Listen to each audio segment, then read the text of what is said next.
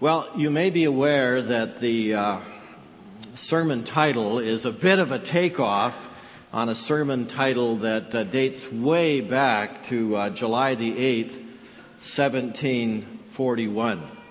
It's a very old sermon, in fact, about 270 years old, called Sinners in the Hands of an Angry God. It's a sermon written by American theologian Jonathan Edwards, and it still remains Edwards' most famous written work.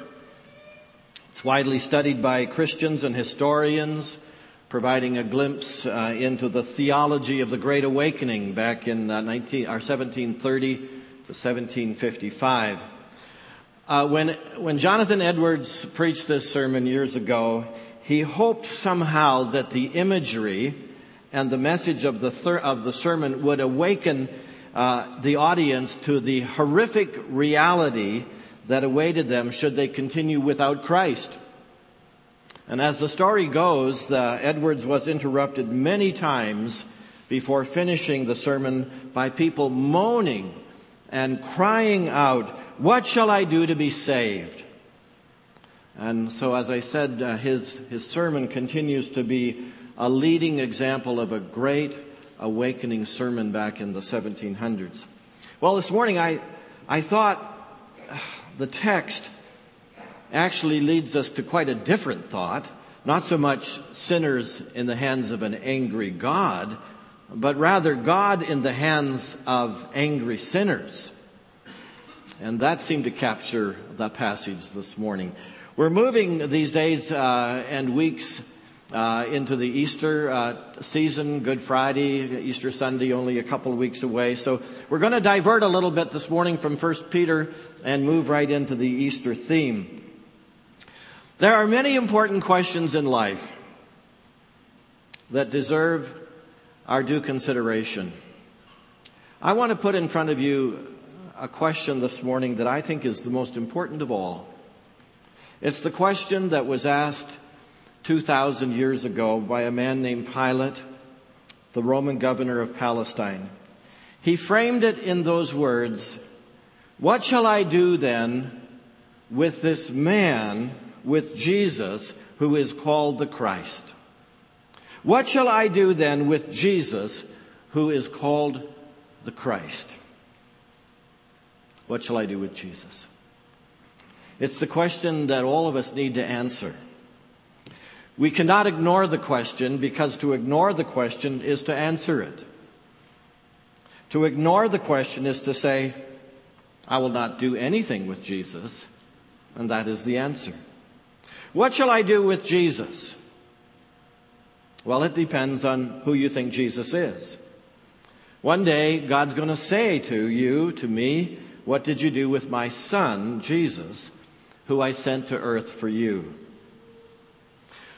2,000 years after his death, he's still the topic of conversation. It's amazing. He still hits the front cover of the major magazines, Time Magazine, Newsweek Magazine, Jesus, the Christ. So as we start our descent down to the Easter runway, I want us to think of two things this morning. Number one, that the trial of Jesus Christ clearly demonstrates the purpose of Christ's mission. And secondly, that the crucifixion of Jesus Christ clearly demonstrates the passion of Christ's mission.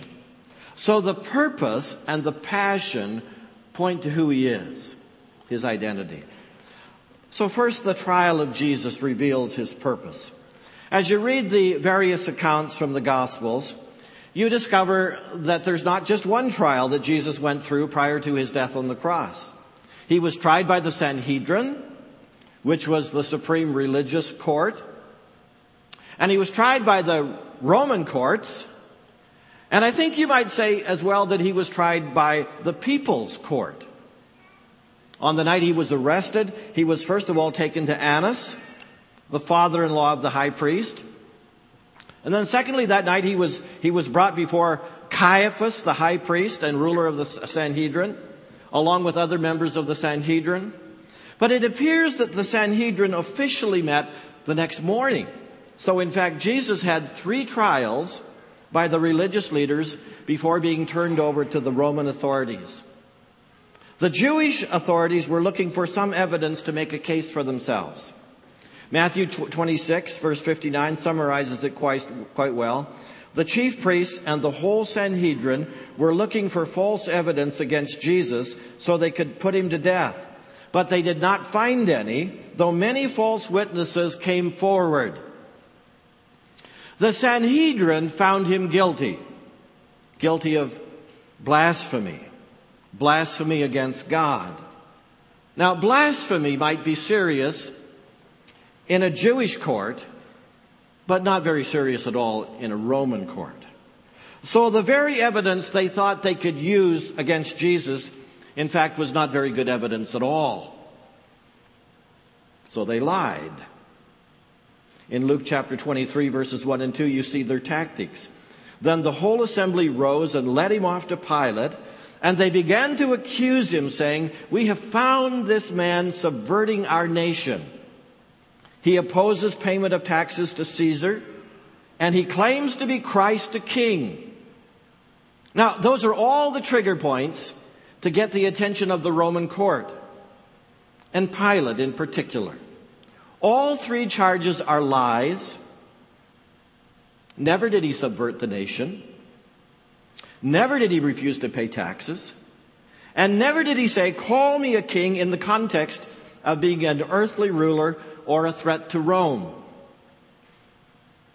Pilate was probably very amazed to find that that morning he had a capital case on his hands, and at Passover at that.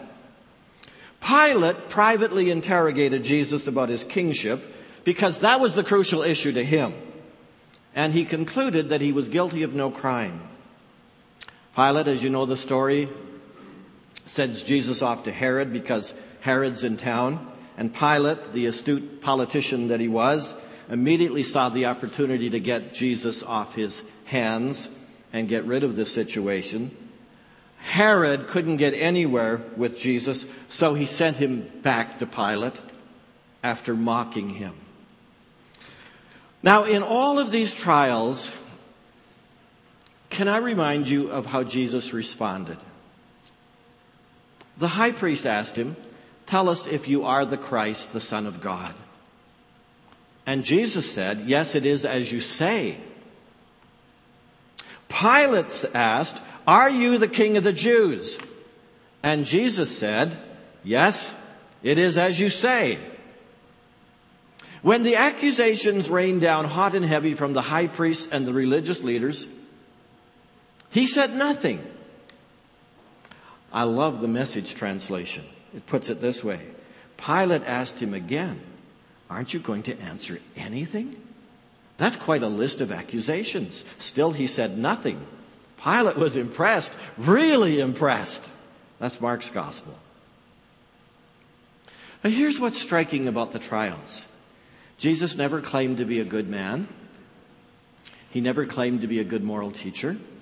He never claimed to be a great teacher, although he was all of those. What he did claim was, "I'm God." "Tell us if you are Christ, the Son of God." And his response, "Yes, it is as you say." Thomas Jefferson was a great man. He was the third president of the United States. He was a remarkably bright man. He wrote a lot of things. Nevertheless, he was a man who could not accept the miraculous elements in the Scripture. And did you know that he edited his own special version of the Bible, in which all references to the supernatural were deleted?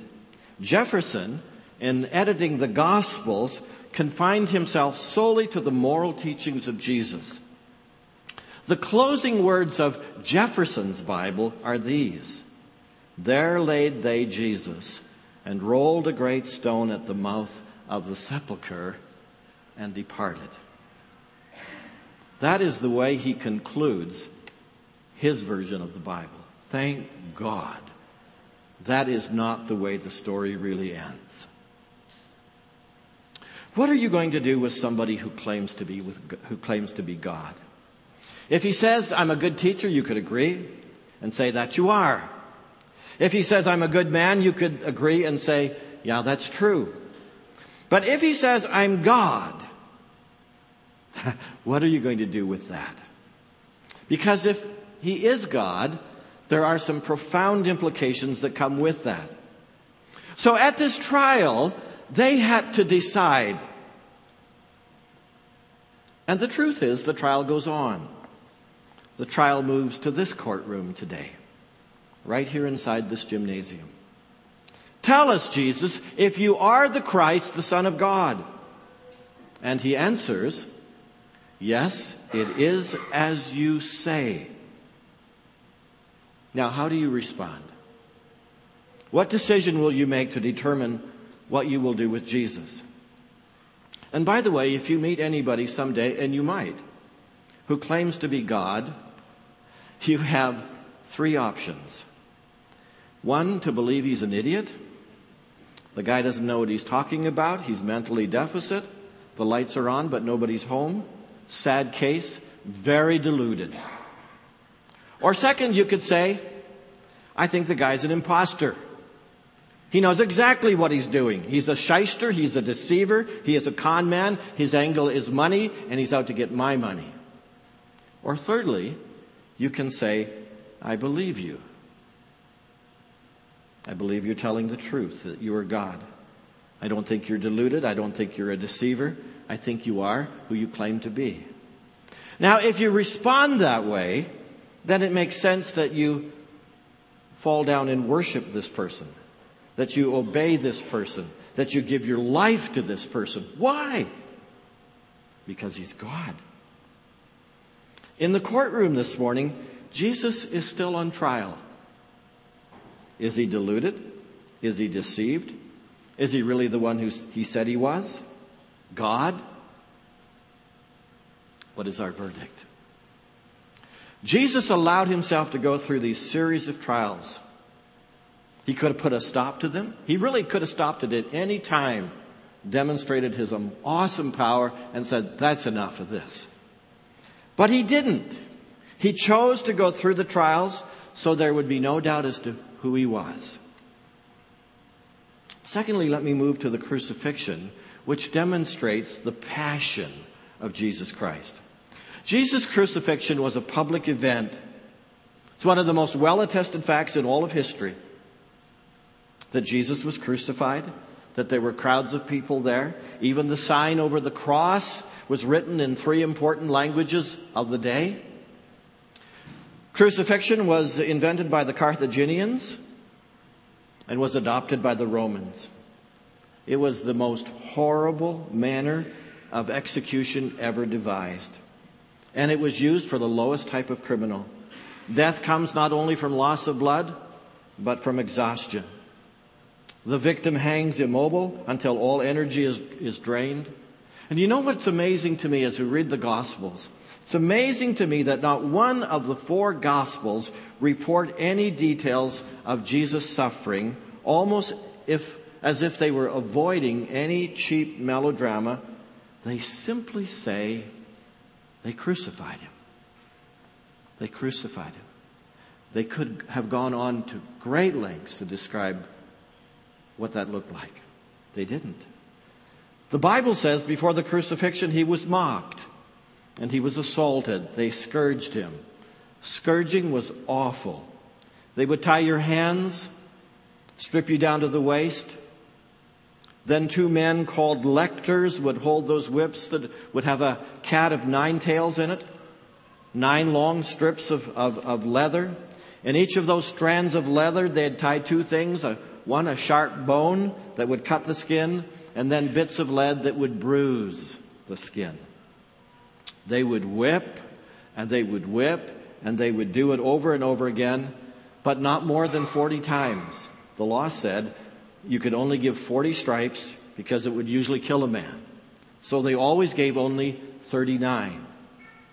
Jesus' back was one bloody pulp, even before he went to the cross. He was so exhausted.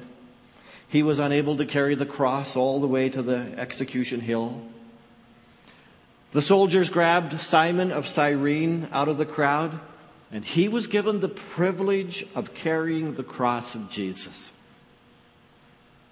They nailed Jesus to the cross, nails through his hands and nails through his feet. Death came through suffocation. If you hung on the cross for any period of time, the muscles around the chest cavity would begin to be paralyzed. And when all the weight of the body is held in that way, eventually you're able to breathe in, but you can't breathe out. The Romans would take a person's knees and bend them a little bit and nail the feet to the cross. So a man would be hanging there in absolute agony, moving up, moving down, on the cross in order to find some air to breathe. It was a barbaric, incredible, painful way to die. That's why the Bible tells us that the Romans would eventually break the legs of the person on the cross. They couldn't stand up anymore, and then they'd suffocate. What would motivate a person to die such an awful death if you didn't have to? If you wanted to say, stop.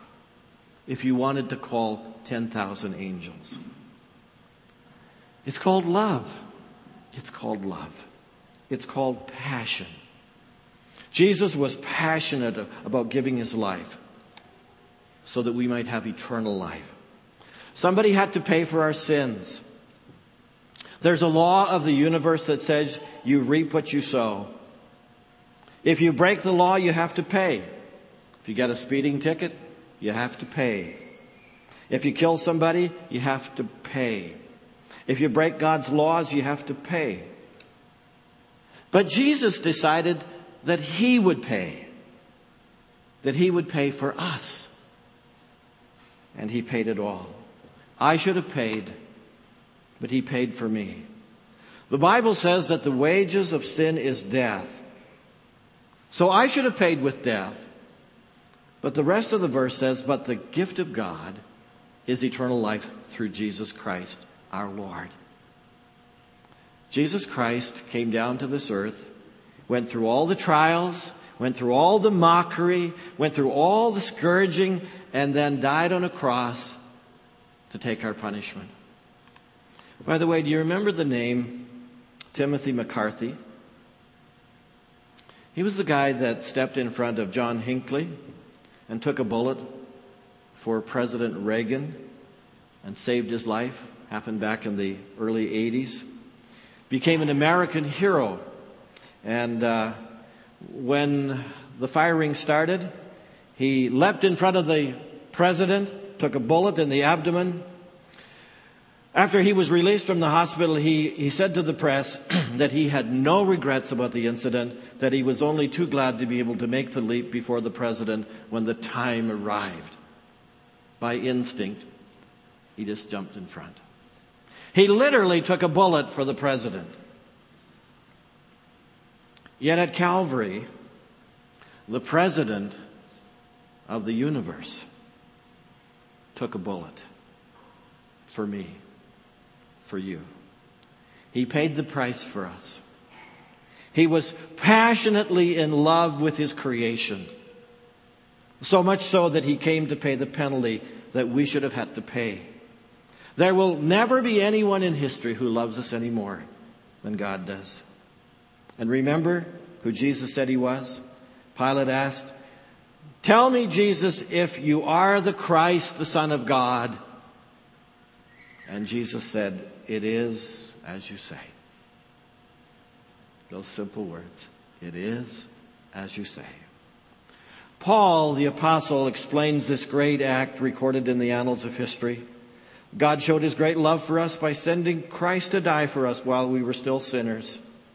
He adds to the explanation in Ephesians, by the death of Christ we are set free, that is, our sins are forgiven. How great is the grace of God which he gave to us in such large measure. The crucifixion demonstrates the passion of Jesus. Who else but God would love us so much that he would die for us? A few years ago, the top historians of the world gathered together, and they made a list of what they considered to be the 100 most significant events in the history of the world. Some of the significant events mentioned were the invention of the printing press, the invention of the airplane, and so on. Number 4 on the list of most important events was the life of Jesus Christ. Jesus Christ made 4th place in the lineup. They characterized this event as the life of Jesus Christ, that his life was so exemplary that he made it to the 4th position. What they didn't talk about was his death. And more amazing than that was his resurrection, which we celebrate in a couple of weeks. Maybe Jesus was still on trial in the minds of the historians who gathered. Good man? Oh, yes. Good teacher? Oh, yes. Good leader? Oh, yes. Son of God? No answer. Pilate said, "What shall I do with Jesus who is called the Christ?" Christ is still on trial in the year 2012. What shall I do with Jesus who is called the Christ? I'd like to turn this gymnasium into a courtroom for a few moments now. I'd like you to be the jury this morning. You'll have the opportunity to pass judgment on who you think Jesus Christ is. I'm going to call 7 witnesses to the stand, 7 historical witnesses. I'm going to ask them to come up front and give testimony. Their testimony is already a matter of record. So first I'm going to call Peter to the stand.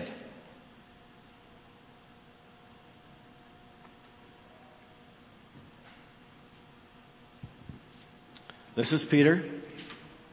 Peter, you knew Jesus for almost 3 years. In that time, you saw him do some pretty incredible things. You saw him walk in the water. You saw him feed the 5,000 in a miraculous way. You were there when he healed your mother-in-law. You were there in the Garden of Gethsemane. You were there at the cross. Peter, who do you say Jesus is? I believe he is Jesus, the Christ, the Savior, the Son of the living God.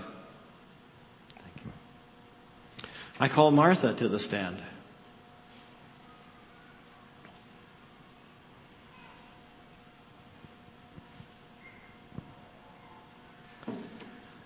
Martha, you and your sister Mary were friends of Jesus.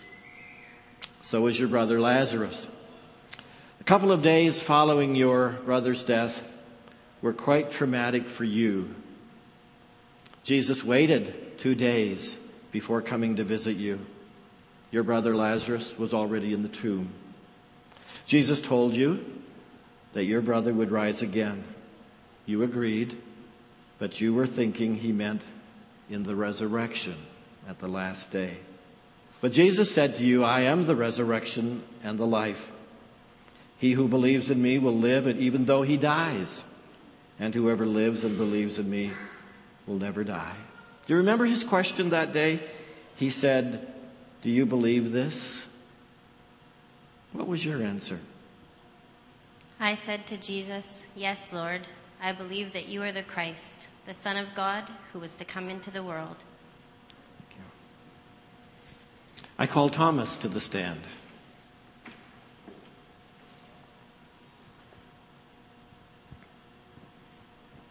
Thomas, you were one of the original 12 disciples. You followed Jesus for 3 years. You knew him very well. You heard his message clearly for 36 months. And after Jesus died, you doubted. You doubted that he would be raised again. In fact, you even said, "I'm not going to believe. I don't believe that he's going to come back to life. I don't believe in the resurrection until I can personally touch the nail prints in his hands and feel the scar in his side." And Thomas, remember, It was a week later when all the disciples were together. The doors were locked, and Jesus walked right through those doors, and he said to you, put your finger here, see my hands. Put your finger here, see my side. Stop doubting and believe. Thomas, what was your response? The only thing I could say, my Lord and my God. I called Judas to the stand.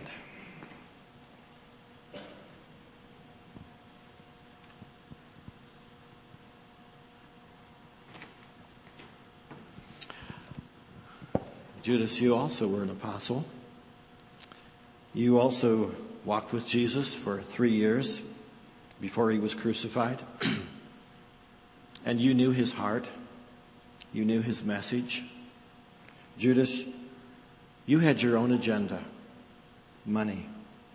You planned his arrest. You looked for just the right opportunity to turn him in. Jesus gave a piece of bread which he had dipped in a dish, gave it to you. He knew you were the one that would betray him. And Satan entered into your heart, and for 30 pieces of silver, you handed Jesus over to the authorities. But after it was all over, you regretted so much what you had done. You tried to give the money back. You were seized with remorse. You confessed to the chief priests and elders, and they said, that's your problem.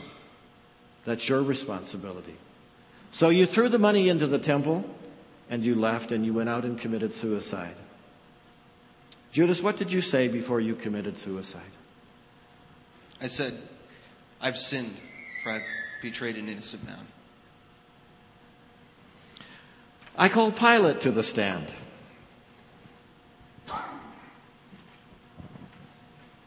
Pilate, you were troubled by this man, Jesus. You didn't really see any rationale for his execution. Your wife had troubling dreams about the situation. You were caught in the squeeze politically. You washed your hands of this situation, but yet you gave permission for the execution to go ahead. After cross-examining Jesus, what did you have to say about this one who is called the Christ? I find no basis for a charge against this man. I call the thief on the cross to the stand.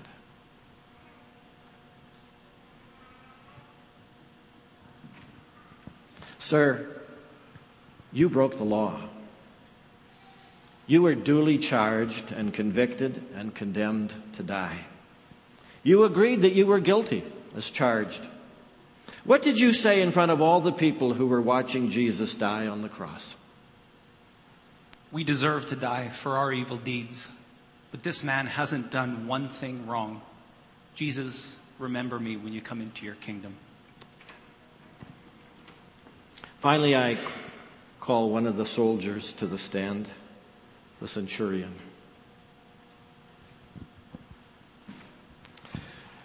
Mr. Centurion, you are one of the men who put Jesus on the cross. You actually put the spikes in his hands and his feet. You hoisted the cross into the air. You put the spear into his side. You were there when the sky was darkened. You heard Jesus cry, "It is finished." You knew that the curtain of the temple was torn in two from top to bottom. What do you say about Jesus as you're standing there at the cross? He really was the Son of God. He really was the Son of God. Thank you. But what is your verdict? Pilate asked the question, what shall I do with Jesus who is called the Christ? There are only two responses. One is to write him off and say, this man in history has nothing to do with my life. Nothing at all. He was just another man. He has no claim on my life. And I ask you this morning, are you willing to gamble your life on the fact that Jesus was just another man. The other response is to say he is who he claims to be. Therefore, he deserves my allegiance and my commitment and my obedience and my full surrender for the rest of my life. I'll give him my life, and I will journey with him till I die.